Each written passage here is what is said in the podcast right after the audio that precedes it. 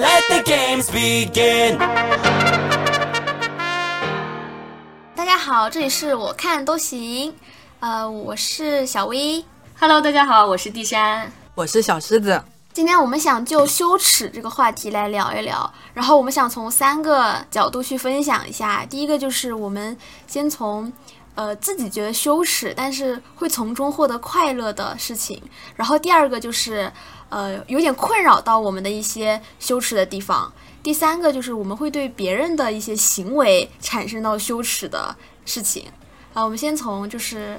自己会获得快乐，但是有一点难以向其他人去分享的事情开始说起吧。好，今天坦白局是吧？怎么突然还没录，已经感觉到自己有点羞耻了？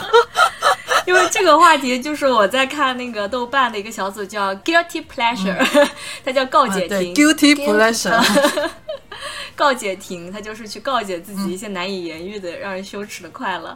我想到，让我觉得呃羞耻的事情，我来说一个，就是其实我在初中的时候，我是沉迷于耽美文学的，不知道你们有没有有没有哎呀，我一直都 可是沉迷耽美文学的女生特别多啊，我身边一票都是。我感觉，因为我是不沉迷耽美文学，我感觉我身边女孩子好像只有我一个，我反而觉得我好像不正常啊，一样。特别沉迷。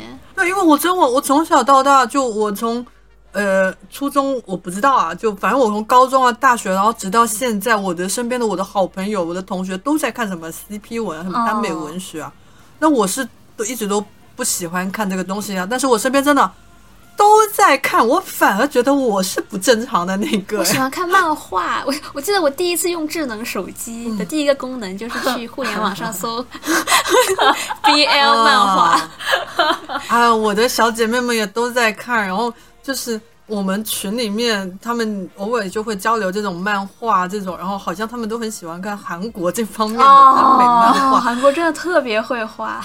是，呃，对，说他们画的特别好，然后就是我们经常有一个表情包，就是三个人在那边讲的很开心，然后旁边有一个原始人在那里握着自己的下巴，然后每次就他们在讲这个话题，我就发那个表情，就嗯，你们在说什么？然后我身边我真的太多了，然后包括我以前，我我我记得我小时候有一回很震惊的是，我的好好多年前，我好像刚出社会不久，然后我的一个上级领导是个女性。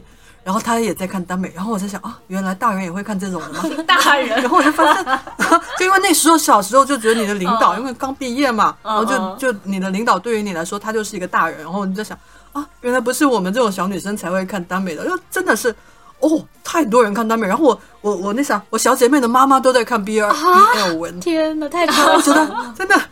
真的，我就觉得哦，好像我才是不正常的那个小，所以小薇你，哎，不，所以第三老师你不要感觉羞耻。我先来说一下我的这个辅龄啊，我的辅龄因为很久，我初中初一开始，我就哦应该是六年级的那个暑假，我就开始接触到了我人生中的第一部耽美动漫，是呃叫《纯情罗曼史》，它是很经典的一个动漫。对，然后小薇你知道是吧？完全懂。哎呀，我又是原始人了，我。然后呢，呃，他的那个作者是叫中村春菊吧，他还有另外一部也很出名，叫《世界第一的初恋》。然后这两部就是一些、对开启我这个耽美大门的这个钥匙啊。然后后面我初中时期我就疯狂看那些耽美的漫画呀，然后电视剧啊，然后还有什么小说啊，什么乱七八糟的东西。那个时候树立了我的关于性少数群体的一些意识嘛。然后当时就觉得我的人生梦想，我的目标就是我要去修改中国的法律，我要让中国同性婚姻成为合法的，这是我当时的一个梦想。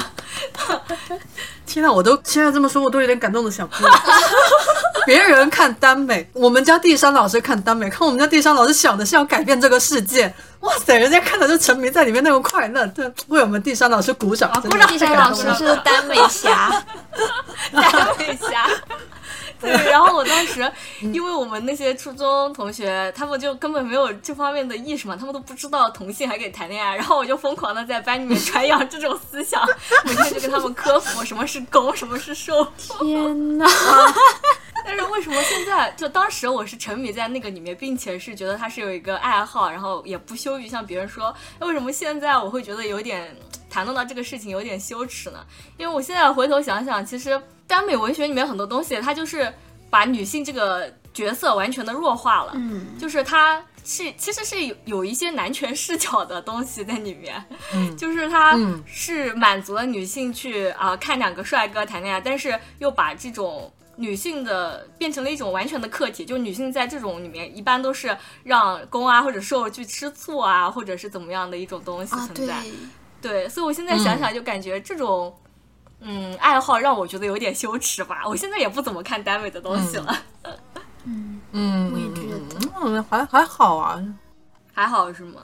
嗯，对，哦，我我有一个就是有点羞耻的一个事情，就是我会特别喜欢世间前任的社交平台，而且我是我是会去搜索引擎搜，就是，哎，我在某某平台看某某人，他那边会有访客记录吗？这种，你在世间的时候，你是快乐的，还是感觉到困扰的？就是，哎，我为什么自己要做这样的事情，但是又控制不住自己？还是说，嗯，我是真的很快乐？我觉得应该是困扰的吧，我应该是困扰的，我应该是觉得，哎呀，我觉得这样是不太好啊，老是去看别人干嘛呀？但是我又控制不住，因为 我觉得就是很想看啊，就是你放不下他吗？没有啊，就是看了难受，不看更难受那种 那种情况。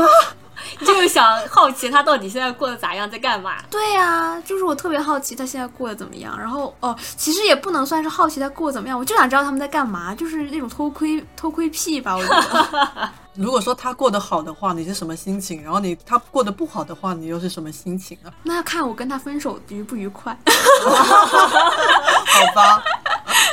但我也是那种以前，但我不是前任，因为我基本上我如果跟前任分了，我都是他的消息我一点都不想听到的那种。然后，但是我以前有一段时间，我有一个很喜欢的男孩子，然后我会去偷偷的去看他的微博，就我们那个年代还是用微博的。嗯然后现在也用啊为了避免，为了避免留下访客痕迹，我会退出我的账户，然后去搜他的名字再进去。哎，我其实也有干过差不多的事情。所以这种就确实就是很羞耻啊。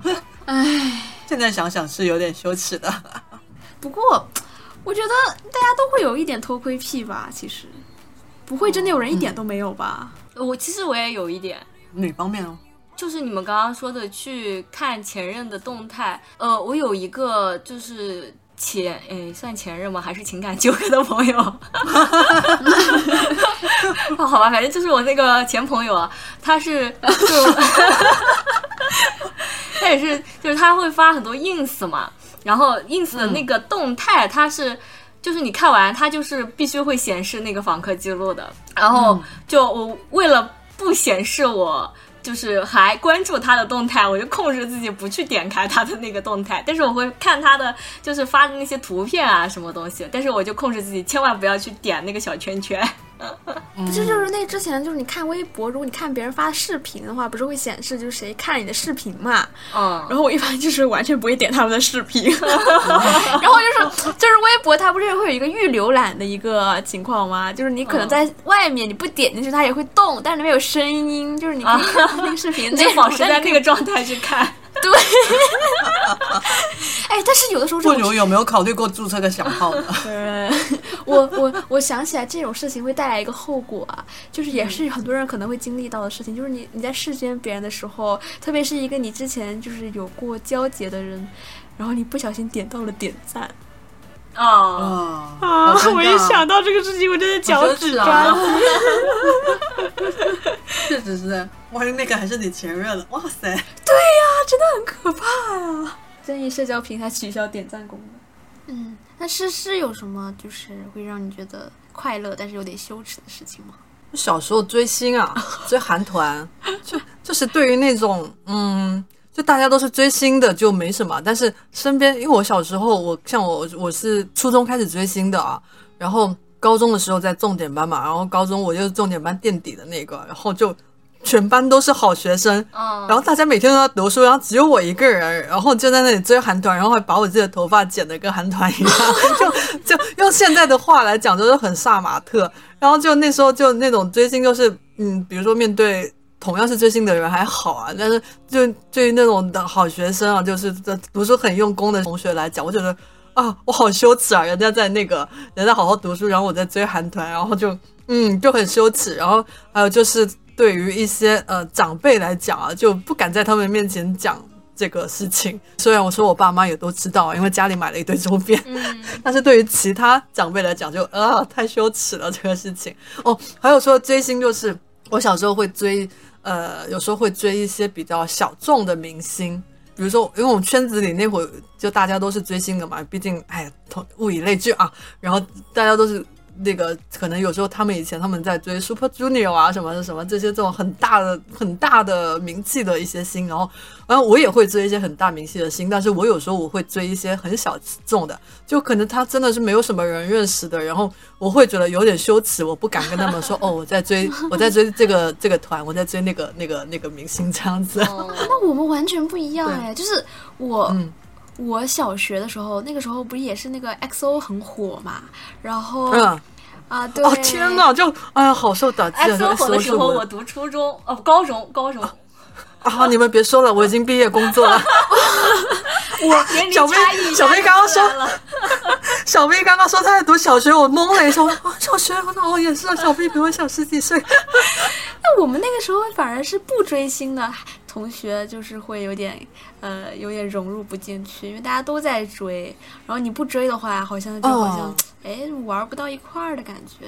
对，就是这这个也是时代的一个变化，就是现在就是小 B 这个年纪，他们零零后的这群孩子，其实追星的很多，但他们会不觉得这是什么羞耻的事情，他们会觉得很正常，太正常了。但我们那个年代就感觉我们八零后追星好像是偷偷摸摸、狗狗祟祟的，见不得人，很羞耻。我们公司有很多呃九五后啊，就是零零左右、零零上下的这种孩子，就我发现他们每个人都有自己喜欢的明星，然后都会去追星，然后周六周末可能都会去搞什么签名会啊、什么 live house 啊这种，然后都朋友圈狂发。你看我们以前，哎呀，自己微博偷偷开个小号，小号专门搞追星的东西。是不是因为那个时候感觉很像，就追星就很像不务正业的事情？对，对对对，哎，我记得我小时候、那个时候，就是你不追星，反而就是会融入不进去，你这还得必须得追的感觉。哎，那你小时候追过谁啊？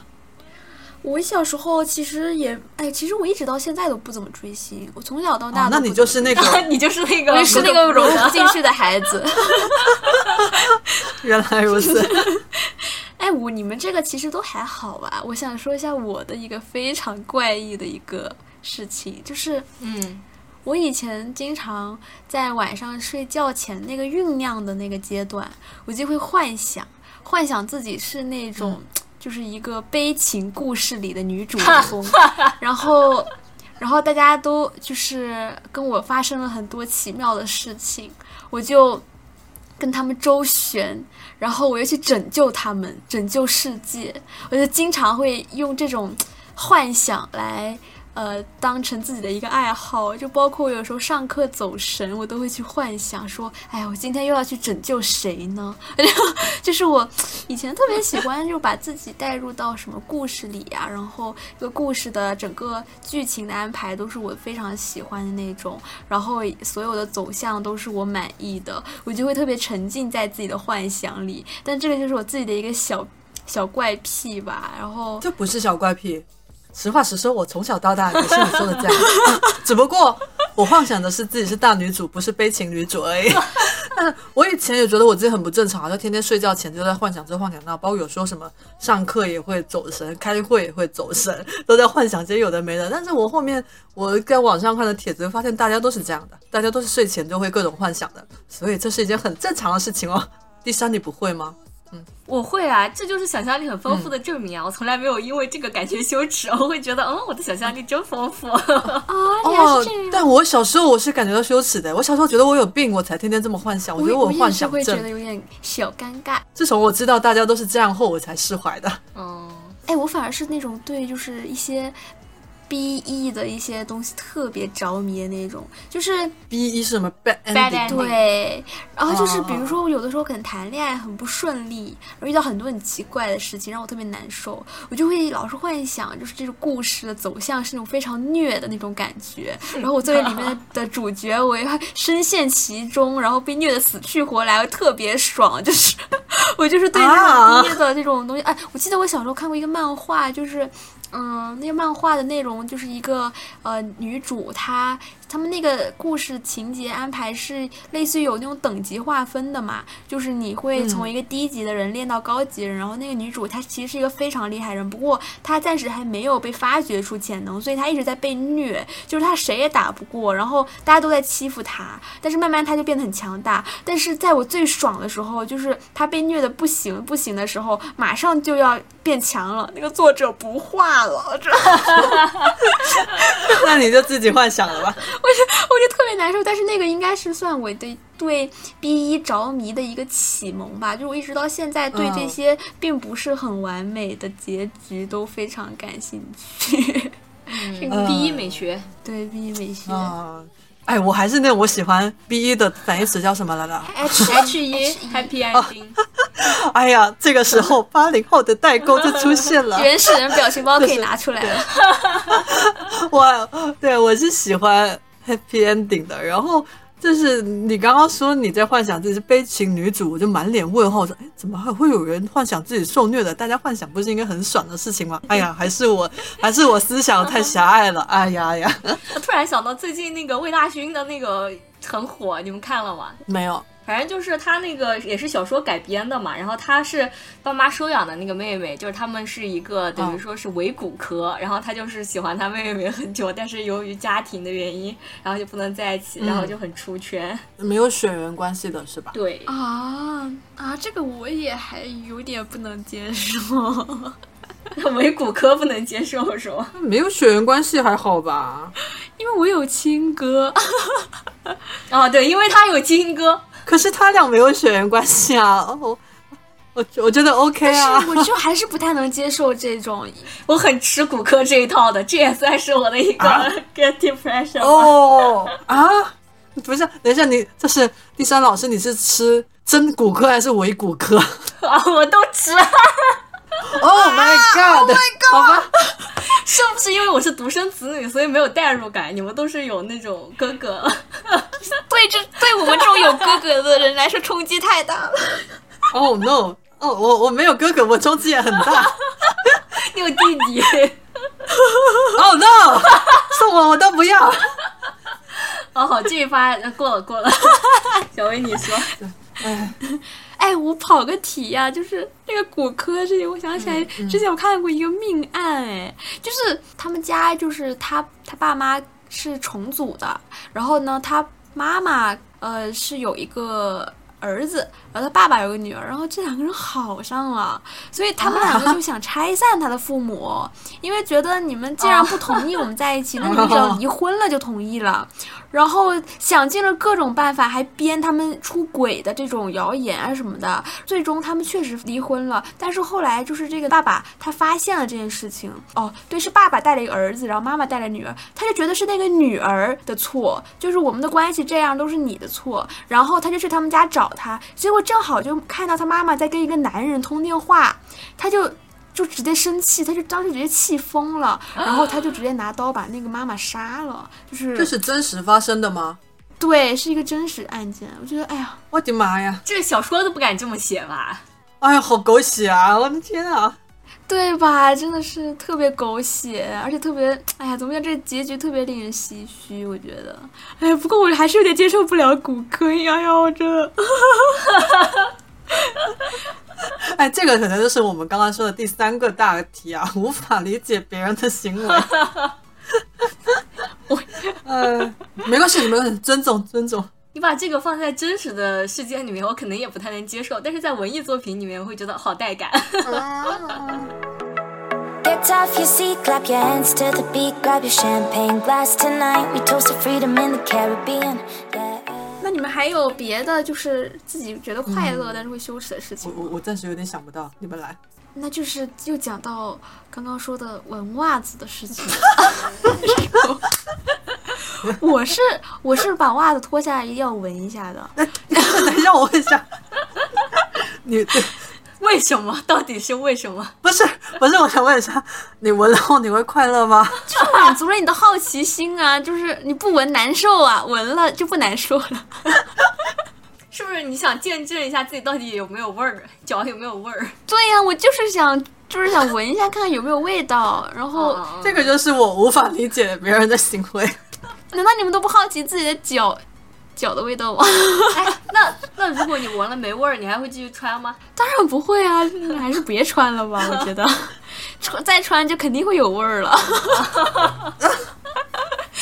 嗯，哎哎，那小斌，你你如果去别人家住，然后你脱下来，你会当别人的面闻一下吗？那应该不会吧？小兵来我这边住了几次，我在想，他刚刚说的时候，我在想，哎，他难道来我这的时候，他偷偷闻了我没看到吗？有没有，那真的没有。没有，他他趁你去洗澡或者干嘛的时候，赶紧以迅雷不及掩耳之势拉下闻一下。没有啊！哎呀，这种好奇心也没有那么强制性的啦，不是毒瘾犯了好吗？我这笑笑到我胸有点疼。这种好奇心是你去别人家就不会有的啦。我之前上网看到，就是刚才我跟地山说的，就是有一个人他投稿说自己很喜欢在换卫生巾的时候闻一下那个卫生巾的味道。哦，我觉得这个更炸裂吧。你还是闻袜子吧。但是好像很多人都会对这种臭味有那种迷呃，恋，对，有因为很多人会说自己喜欢闻，就是那种什么脚趾甲的味道啊之类的啊。你们会有特别喜欢闻的味道吗？就是一些奇奇怪怪的味道。我反正比较喜欢闻那种，我知道你喜欢闻臭袜子，除了臭袜子，不是啊，我小时候有点喜欢闻那个涂改液的味道，哦，其实就是油漆味有点。它和油漆味好像还不太一样。然后好像有些人他会喜欢闻加油站的味道。嗯嗯嗯，是的，喜欢闻那种汽油味，但是我不行，我闻汽油味就感觉特别恶心。我现在我都不行，会晕。我也是，嗯我觉得头。好晕。我喜欢闻那种地下车库，不是车库，就是仓库那种味道。就是有的时候你买那种新家具啊什么，它会有那种独特的味道那个叫甲醛。啊，有可能哎，哎，这个有可能哎。啊，我还有一个很喜特别喜欢闻的味道，就是但那个不奇怪，我特别特别喜欢闻，就是那个滴露，它有一个消毒液的那种味道。哦哦啊，，no，那个我接受不特别好。闻，我觉得。我就是我买消毒液啊，我一定要闻一下，它是没有那个那种很浓的消毒水的味道的，我才敢买。不是，它是那种衣物的消毒液。你你会很喜欢去闻医院那个味道吗？啊，有些人是喜欢医院的那种消毒水的味道。哦，那我还好，我喜欢闻的是那种医用消毒液的，就是就是给衣服用的那种消毒液的，啊那个滴露的那个棕色的那种，哦，嗯，它那个很香，我觉得，我就特别，哦，特别特别喜欢那个味道。我突然想到一个我喜欢闻，但是有一点羞耻的味道，就是我喜欢闻烟味混合着洗发水的味道。啊啊，这是什么味道？啊？我也想象不出来。就是刚洗完澡的时候，然后头发还有点湿湿的，还带有洗发水的香气，然后手里点燃一根烟吗？不是这个环境下产生的味道，但是我喜欢那种混杂的味道。我之前大概是呃，反正也是上学的时候嘛，然后有一年暑假是去参加那个补习班还是什么东西，然后那个补习班是在一栋呃住宅楼里面，但是它住宅楼的。最下面一层是洗发店嘛，然后每次就去上那个课的时候，我就会从那个楼道里面走过去，然后那个楼道里面就会有那种托尼老师 他们在那边抽烟，然后每次就是会有这种很浓的那种洗发水啊，还有各种香精的味道混着那个烟味，但我那时候就觉得那个味道特别好闻，我也不知道为什么。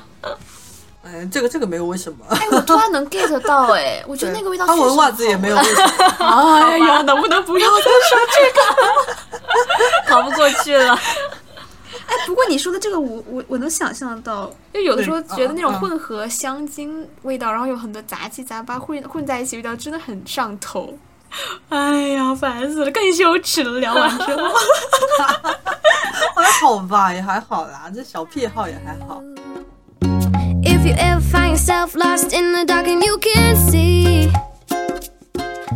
呃，那我们现在就可以再聊聊我们刚才的第二 part，就是有什么事情是你感到困扰的同时又很羞耻的。那我说一个我刚刚说过的那个母语羞耻吧，对，就是感觉用中文去表达很多东西的时候，会觉得说不出来，就包括一些。表达情感啊，就比如说和父母说“我爱你”啊，这个你要我说，我是真的说不出来。那你对另一半能说得出来吗？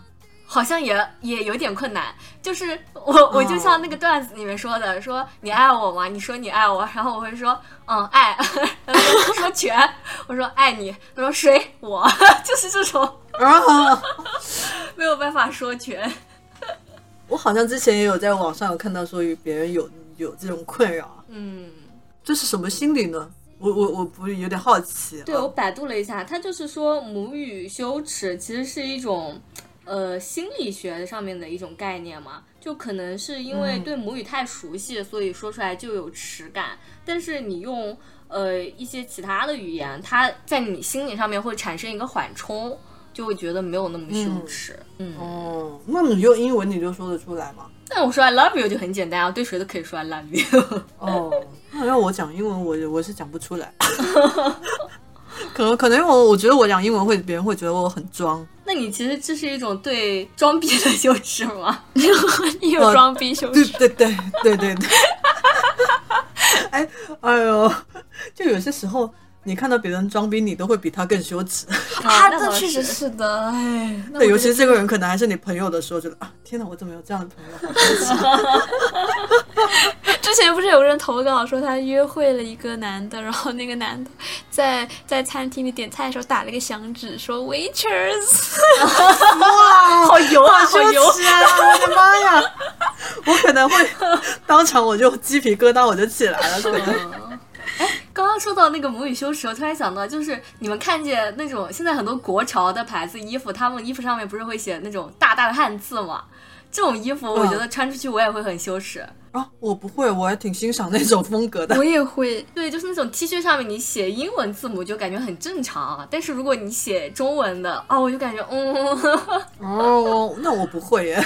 之前不是很流行一个一个衣服，就是上面大大的印着三个字，叫爸爸。啊，这种啊，那那那那那那是会羞耻的。哎呀，我的妈呀！但是真的好多人会买，我觉得好好好好神奇。呃，可能男性都喜欢被叫爸爸。这种看起来我会不光是羞耻，我觉得有点 low。是的，好吧，那还是得看他写什么中文了。那你们对老外文中文中文呢？老外文。很多老外文中文的纹身在身上吗？对，那个看见也会很尴尬。哦，我不会，我觉得很酷哎。啊，但是他们有的是其实不懂是什么意思嘛，可能就是翻译软件上面翻了一个句子，然后就找纹身师去纹，然后纹身师也 非常恶趣味，说也不跟他说这个是错的，或者这个很怎么样，就直接给他纹了。可能人家纹身师也不知道那个是什么意思，就照着那个笔画就那样纹下去了。我会觉得。哎，我看他纹的是什么吧。如果他纹的真的是很搞笑的，我应该会觉得很搞笑。嗯，好像讲了一句废话文学。哎，小飞，你刚刚是有讲到一个说你特别害怕尴尬嘛？嗯，对我这个真的是非常困扰我的事情。就是我是一个特别特别害怕尴尬的人，特别表现在我谈恋爱和约会的这个阶段。就是我跟别人约会，然后我就是特别害怕跟约会对象去吃饭啊，或者是去买东西啊这种场景，就就就是感觉他们举手投足都让我尴尬。特别是有的时候你点菜，然后你得叫服务员过来，呃，得跟他们说你要吃什么，或者是你要结账啊什么的，都让我很尴尬。就两个人在一起，为什么呀？我不知道，就是所以这个让我非常的困扰。然后就是两个人在一起吃饭这件事情对我来说都非常尴尬。就是，哎呀，我就是很难形容这种感觉。然后有的时候你跟他出去买点什么东西，是不是因为你俩的感情是处于一个只是刚开始的那个阶段呢？但是我是那种跟他谈不管多久都会有这都会有一点这种情况的人啊。为什么呀？我就是完全不知道为什么，所以我后来就是稍微的自我反思了一下，我觉得要么就是我对感情还是想的，我是那种可能会把这段关系预想成一个我预期中的样子，呃，很多细节都是。然后，但是如果说它其实呈现出的是真实的那种效果，并不是我预期中的效果，那我可能就是会因为这种。呃，反差，然后我会反映成一种尴尬的表现吧。不过我是真的会觉得很尴尬，我是真心的觉得尴尬，而且尴尬到我会想，就是不跟这个人再联系的那种程度。觉得我这种情况需要心理干预一下。你跟朋友之间会有这种感觉吗？没有啊，跟朋友就完全没有啊。是不是恋爱里你太追求完美了呢？我觉得也不能算是追求完美吧，可能就是一种对关系的这种会会有一个自己心里的预期。但是我就是那种呃，跟他出去不管干嘛，我都会很尴尬，就不管干什么我都特别尴尬，我不知道为什么。就如果只是我们两个人，呃。比如说，如果是去散散步啊，去聊聊天啊，那我就不尴尬的，一点都不尴尬。然后，但如果是一旦是这种场景，就是嗯，变成了我们可能要去吃饭呀，要去买东西呀，然后或者要去呃做一点，就是特别做点什么事情，比如说公众场合的时候嗯是吗？对，然后你可能要去接触别人，这种情况我就会觉得特别尴尬。那你有一次啊，我们去喝酒，然后你叫了你那时候的那个男朋友来，那回你尴尬吗？呃，有一点吧。我有一点点能够理解，说把另一半第一次带到朋友面前会有一点尴尬的那种心情，但我觉得我自己分析一下，就是那个尴尬的心情是因为不知道别人认不认同你这个对象，因为我我小时候会这样啊。那我现在我倒是不会了，我现在自己打开这个心结，就是我觉得这个人是我自己喜欢的，我不会在乎别人对他是什么看法。但小时候是会有这种，就是因为这种心情导致的会有点尴尬。但我不知道小 V 这种心情和我以前也不一样。哎，其实我现在想啊，就是就带到朋友面前，好像都没有我跟他单独在一起的时候尴尬。哦，对，然后有的时候两个人在一起，然后去买东西什么的，有些动作也会让我尴尬，比如说什么动作呢？是耍帅的动作还是？也不是吧，就是比如说，呃，他拿东西的动作，我觉得不好看，我就会很尴尬。不好看。啊这个也太严苛了吧，要求。没有没有 judge 他的意思，我只是就是我自己会觉得尴尬。哎，不过我这些尴尬并不会觉得对方怎么怎么样啊，就是我自己会觉得尴尬，就是我自己会产生一种尴尬的感觉。哦，这个就是，哦，好，我好像完全不能 get 到尴尬的点。对啊，就是我自己有的时候也 get 不到我自己尴尬的点，就是我的尴尬的点真的很莫名其妙。你有分析过底层逻辑是什么吗？我我没有啊，我分析不出来呀、比如说大家尴尬会有一个很明确的事情嘛，就是什么事情会让你尴尬。嗯对对对对但是我的话呢，就是是预估不出来的，就导致我是很害怕跟约会对象去吃饭的。就是去吃饭这件事情对我来说是件很可怕的事情，因为我不知道他会做出什么让我尴尬的举动。哦，你这么说，我感觉我有点懂了。你是不是就是害怕在公众场合他的一些表现是让你觉得不 OK 的，然后你就会觉得有一些丢脸，所以你会感到尴尬？我觉得可能是会的。我记得之前，但是，哎呀，就是可能还是我个人的原因吧。因为我之前有一次约会的时候，然后对方是那种特别体贴的人，他是会在服务生面前很很温柔的去说，就是问问我想不想有什么不能吃，他会跟他说清楚的这种现象。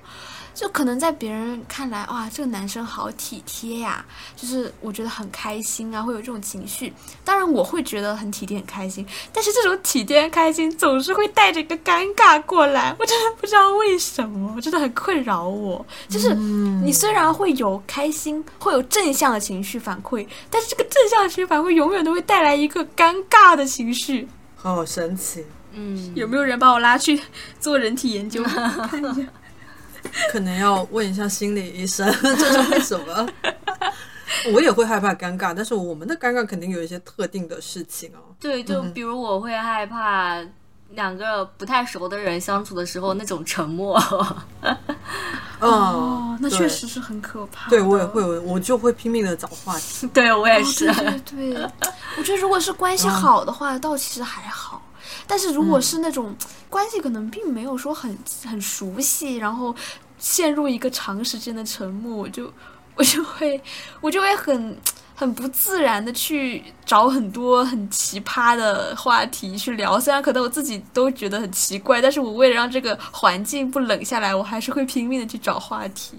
嗯，我有时候就是在面试人家的时候，然后我真的是不知道要问什么好，因为有时候就是有一些有一些人可能他进来，你跟他聊个五分钟，你就是觉得知道这个人是不合适这个岗位了嘛，嗯但是又得就有一些表面的门面做做，起码 就是还是要尊重一下人家，然后再硬凹几句话来聊一聊，问一问这样。然后有时候就有点凹不下去，然后就就是明明那个心理的问题就是，如果说他是一个合适的人，我肯定会有很多问题可以无限的问下去。但是就是你明明心里已经把那个人给 pass 掉了，但是你还是得。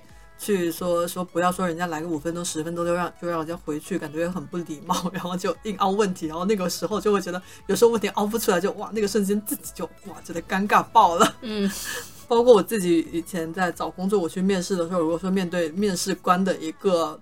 就是大家都空气冷静的那一刻，我自己也觉得哇，尴尬爆了，然后心里会有无数个小九九说，哎，他是不是对我不满意？他们是不是干嘛干嘛？我我是特别害怕那种环境突然冷下来的情况。嗯，我也是。我之前看过一个什么综艺，然后好像是阿雅说的，说还是还是周迅说的，我忘了。说朋友之间就是那种，如果说关系真的是很好的话，他们是不会害怕空气里面的。安静的，嗯，就是一种很自然的相处状态。嗯，我现在觉得，如果有段关系，大家是可以聊得很嗨，但是也可以非常相安无事的在沉默中各做各的事情，就是一个很舒服的状态。是的，是的。我觉得无论是和亲密关系里，就是和另一半也好，和朋友也好，然后能处到这种境界，我觉得是因为比较理想吧，可能。嗯嗯嗯，对我也觉得，起码是一个很轻松的一个关系。嗯，对，很能处得很自然。哎，我再说一个，哎，我是那种很害怕在男朋友家里拉屎的人。对不起，我忍不住。我我们播客里我们文明一点拉粑粑。你好像没有文明很多。那我就说是，呃，那个如厕吧。嗯。发出一些较大声音的如厕，对我是很那很害怕如厕的时候会发出来声音的一些情况的。我而且我是那种不管我跟他在一起多久啊，我都会这样。可能我也没有真的有过那种关系特别长久的恋爱，不过反正基本上最久的就是一年多的那段也是没办法做到的。你俩已经谈了一年多了，你还在他面前如厕的时候，心理压力这么大吗？对啊。哦。哎，我觉得我是真的是一个很包袱好重，嗯，包袱很自卑的人。我觉得，我觉得我真的是一个很自卑的人。从这么多的表现看，其实我也有这种感觉，就是，但是我不会是说谈了一年多，然后。还不敢在他 就是共处一室的时候去拉屎，但是如果是刚相处的话，我也会感觉，嗯，有点就是好像把自己特别私密的部分去暴露给别人了。哦，不是我，哎，我我我想想，我是不害怕去拉屎的，就是我正常我要拉，我就是要跟他说，我还会直接跟他说，我说我要去拉屎了，然后我是会去拉的，但是我没有办法发出声音，你知道吗？你就是怕发出声音，所有的声音都会非常克制，然后尽量不被他听到，因为声音这件事情太具体了。就是他可以联想到那种画面，好有画面感。而且我也很难接受，就是对方发出那种声音。我这种东西不是只是我单方面的，我是你也不能接受对方的呀。对，就是我是相对的，就是如果对方也发出那种声音的话，我也会觉得很尴尬。这个恋爱谈的好累啊！哎，那你那你能接受自己在对象面前放屁吗？可以啊，而且我还会跟他讲，我说我要放屁喽。啊，放屁你可以。可是我感觉这两个事情的性质差不多。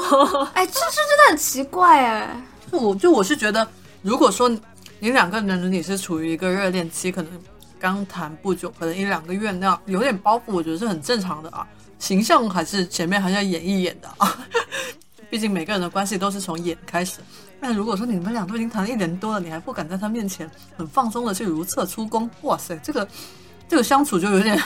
嗯，好像会不会有点累啊？我是上厕所没有问题的，就是我如果要去上，我要去便便的话，我会给直接跟他讲的。然后就是正常我要去上了，我就去上，我也不管他的。但是我不想在上的时候发出任何的声音被他听到，我也不想听到他发出来的任何声音。那万一你拉肚子？对啊，拉肚子真的没办法。拉肚子好像拉肚子反而是没有什么声音的吧？不会，拉肚子会飞流直下三千尺，声音可大了呢。对 对对，哦，那一般来说，我有个解决方法，就是我会冲水啊。那你不能边拉边冲吧？一直 哎呀，好有画面感，我们这些聊天，啊，救命！但是你也不可能一直在拉呀，就是你总会有一个高潮期，然后再慢慢酝酿，然后再有一个。而且我我是不能够接受让对方闻到我那个味道的。但虽然说我上厕所其实也确实没有什么味道啊，但是我不能接受让他闻到那个味道，然后我也不想闻到他的味道。反正我这东西又是相对的。嗯，不过你们刚才说那个放屁就完全不一样，就是我是那种我甚至可以在跟他睡在一张床上一个被窝的时候跟他说我要在被窝里放屁了哦那种人。啊，那我放屁这个事情，我倒是会克制一下。啊，那我们真的完全不一样哎。就是放屁，就是你如果说你拉粑粑的话，你毕竟厕所还有一道门隔着，这个味道不会直接就往他鼻子里扑过去。但放屁这个事情，就可能就是他就在我旁边，所以我觉得，嗯，我如果是我的话，谈恋爱谈在久违，还是会克制一下。但这个不是说男朋友，而是说我旁边但凡有一个人，我都要克制一下。啊，那我是。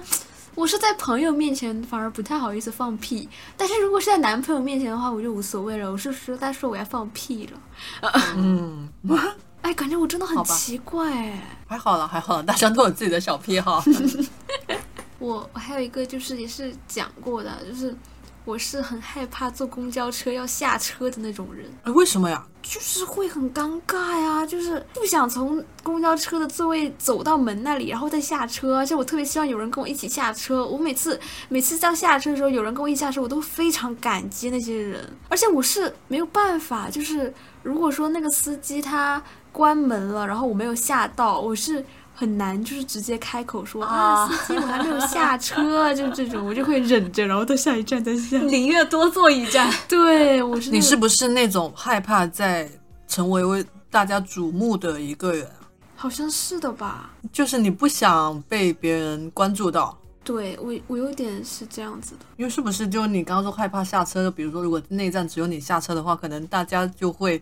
稍微多少眼神会带到你，但其实大家并不 care 这件事情，但是你自己会把这件事情想得很严重，然后会很自己感觉到尴尬，是吗？对，哎呀，我觉得我就是很容易尴尬，在各种事情上面，尴尬都是一直困扰我的事情。听起来我不知道我分析的对不对啊？我感觉小飞好像是有点太过于在乎别人对他的眼光了。我觉得是的。但其实我也有一点小薇说的这种感觉，但我跟他的原因好像不太一样。我是很害怕坐那种没有按铃的公交车，然后那个司机师傅开的还飞快，他有的站不是 就不会停吗？那但是比如说我要下那一站，然后可能。又没有按铃，但是呢，我又不想很早的去站在那个门前，然后让他知道我要下车，因为我感觉好累，而且就站着晃来晃去的，我又站不稳，所以我要掐准那个时机，就是感觉他马上就要停住了，马上到那个站了，然后我再站起来，让他从那个 就是后视镜去看到，哎，有人要下车了。但是我在前面可能五分钟，我就一直开始准备，开始算啊，什么时候我要开始准备站起来。对我，哎呀，我是特别害怕下车这个环节，这真的是我人生一大噩梦啊！哦，这世界上真是什么人都有的。刚刚还聊到了说，我们就是害怕接电话，大家会不会有？对，我跟小薇都很害怕接电话。微信电话还是电那个那个那个打电话号码？所有的电话，就只要他是突然打过来的，我就啊，即使是他是提前跟我说好，他今天有电话打给我，我都会很紧张。外卖电话会吗？那倒不会吧。你说的是你认识的人给你打的电话，还是？嗯，都有啊，就是所有的电话，除了是我已经知道的是外卖电话之外的所有电话，都会让我很紧张，而且我不想接，我就是有那种电接电话恐惧症。好像很多人都有接电话恐惧症哎。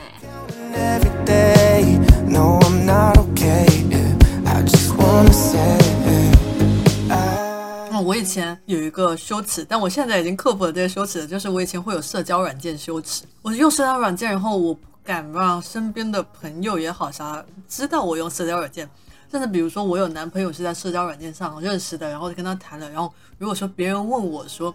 哎，你俩怎么认识的？我会随便编一个理由说啊，喝酒的时候认识的，啥啥啥 什么认识的，我就不敢让人家知道我是在社交软件上认识的。然后后面，我现在我想一下，我是怎么化开我这个 心结的？就是好像发现，其实身边很多人都在用社交软件，但是大家好像也都是有社交软件羞耻。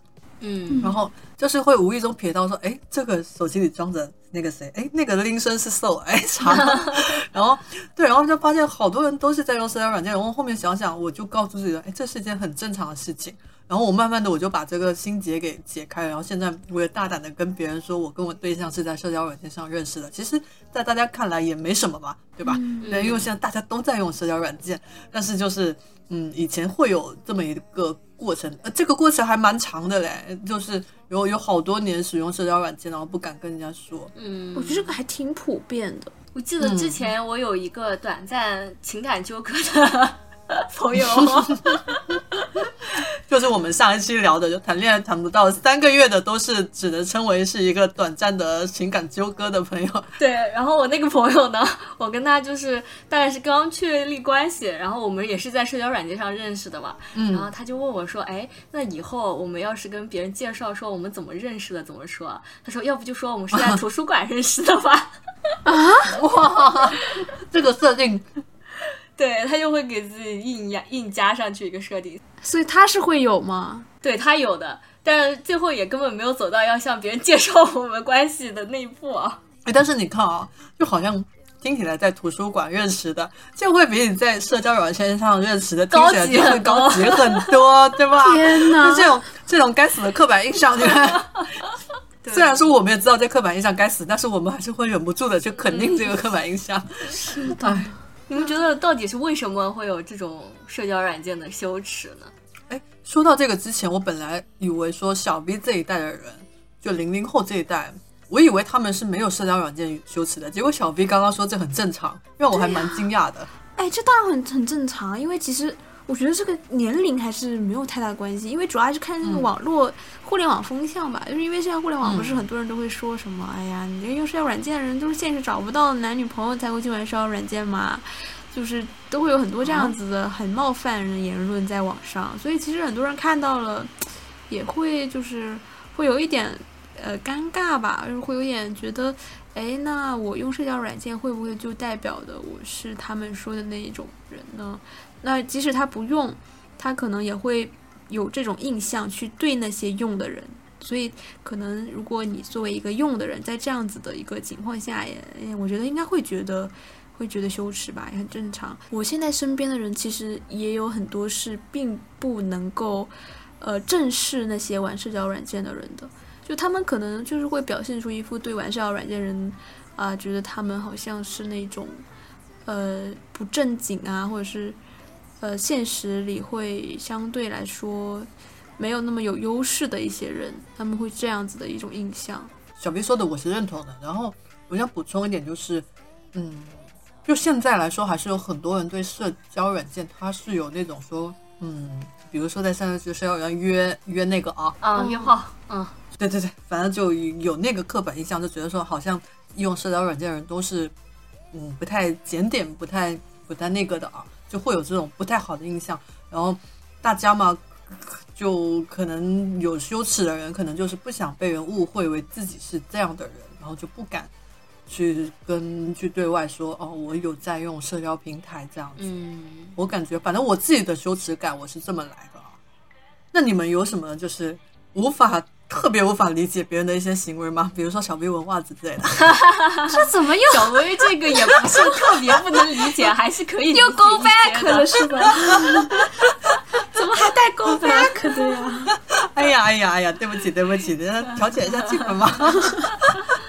哦，我我说到说到袜子啊，我又想到一个，就是我以前有跟一个他自己说他是一个有洁癖的人，那实际上我也没跟他一起生活过，也不知道他有没有洁癖。然后就我俩有一次我聊到洗衣服，我说我的袜子是跟衣服一起洗的，他表示很不能理解，对他来说他很震惊。我是第一次听到有人说袜子也不能跟衣服一起洗，要分开的这个事情。然后然后我当时我震惊了。然后那时候我还跟我的室友聊了这个话题，结果我室友说他的袜子也是单独洗的，然后他俩就是同一个想法。那时候我觉得啊，难道全世界只有我一个人这样吗？我说啊，是不是我有什么问题？我开始怀疑自我了。哎，之前还有一个是说他他洗完澡之后，那个浴巾都是两条，就是一条拿来擦脚，然后一条是拿来擦身子的，身子和头的。嗯，他是觉得他自己的脚洗不干净吗？哎，但是这个很多人都会这样。我当时看那个，嗯我当时看那条，它下面很多评论都是啊，难道你们洗完澡之后只用一条浴巾吗？也太脏了吧！这种啊，我只用一条浴巾。哎，但是我不会用浴巾擦脚，哎，我都是用我也不会啊，卫生纸或者什么别的擦。我是直接有那种专门的，就是地吸水的脚擦垫脚的。哦哦，对，我就是会有。我一般好像我不擦脚，哎，我就湿漉漉的，我就这么做。我我说一个我的，就是我有的时候在跟呃别人出去玩啊，朋友也有啊，他如果是很大声的说电话的话，我就觉得好尴尬，我不能理解，就是打电话的时候声音特别大。就像吼出来的一样那种，或者是他声音大到就周围的人都能听到的，我就觉得很奇怪。就是他可能听不清楚别人讲话，然后他就自己把自己的音量放得很大。啊 对，说对打电话还有一种还有一种行为，就是他会外放，就他会直接开免提，人让所有人都听到他们他们的对话内容。某些场合会有点不理解，有时候有些人在开车那，我就可以理解啊，哦，那看看场看场景，还是得看场合。就我有一个不能接受的，就是在吃饭的时候，就对方当着我的面去抠牙缝。哎呀，这个真的是很，我觉得我也我也我也接受不了。我我根本接受不了。我可以接受你你你拿了一个纸巾，然后拿一根牙签，然后遮一遮抠一抠啊，那就我 OK 没问题。但是你真的拿拿那个手 当的话，哎呀，救命啊！哎，那你们能接受就是呃去吃饭，然后他打了一个特别大声的嗝？哦，这个有点恶心，我好像也不太能接受。就我会我会看他打嗝后的反应，因为有些人打嗝，我会感觉哎还蛮可爱的。哎，这确实是分人的了，就是对，我觉得这个很分人。嗯，好吧。嗯，而且有些人会把这件事情处理得很好，就是他可能会很开玩笑跟你说一下，然后就让两个人都不会太尴尬，然后他也可以很顺利的把这个嗝打出来。可能我是那个经常打嗝的人，胃不好。那我之前看到有人会在就是约会的时候很羞耻，当着对方的面涂口红补妆啊，这个我还挺不能理解的。是是男方羞耻还是女方羞耻？女方羞耻，那羞耻你就不要涂啊，洗手间涂对。对他们就是会特意去去洗手间，然后涂口红啊什么东西。但我觉得，我不会哎，对我就不太能理解。这个这个这个是不是也跟他们热恋期和非热恋期有没有关系啊？可是我觉得这也没有什么会暴露隐私的地方啊。因为我我的话就是，比如说两个人刚在一起，就还在那个大家相互双方都有演的成分在的时候，我也是会刻意的说，就跑到洗手间去补个妆啊，然后涂个口红啊。但是熟了就当个面补呗。我倒无所谓啊，我都是正常直接该当面就干该干嘛干嘛。哎，我发现我是一个对自己没什么要求的人，但是对别人的要求别人有很多奇奇怪怪。有啊，你对自己有要求啊，你对自己拉粑粑有要求。确实。那感觉无法理解别人的行为，很多一时半会想不上来。但是我感觉能想到的，其实基本上都是一些举止问题。哦，那你们能接受别人吧唧嘴吗？我不能。哦，我很讨厌。哦我也很讨厌超级讨厌的，我不能。但是身边真的，好多人有吧唧嘴，尤其是男孩子，我发现男孩子吧唧嘴的特别多。咱没有性别歧视哈，我觉得太，我觉得真的很啊，这个行为真的很很。因为我从小我妈就教育我吃饭不要吧唧嘴，就导致我觉得吧唧嘴是个很没礼貌的行为。而且吧唧嘴很影响食欲，哎，比如说你的对象他吧唧嘴了，你会跟他说吗？然后如果他改不了的话，你会分手吗？但我觉得我不会跟吧唧嘴的人在一起，我也是因为总是要约会的呀。你约会的时候总是能看出来的。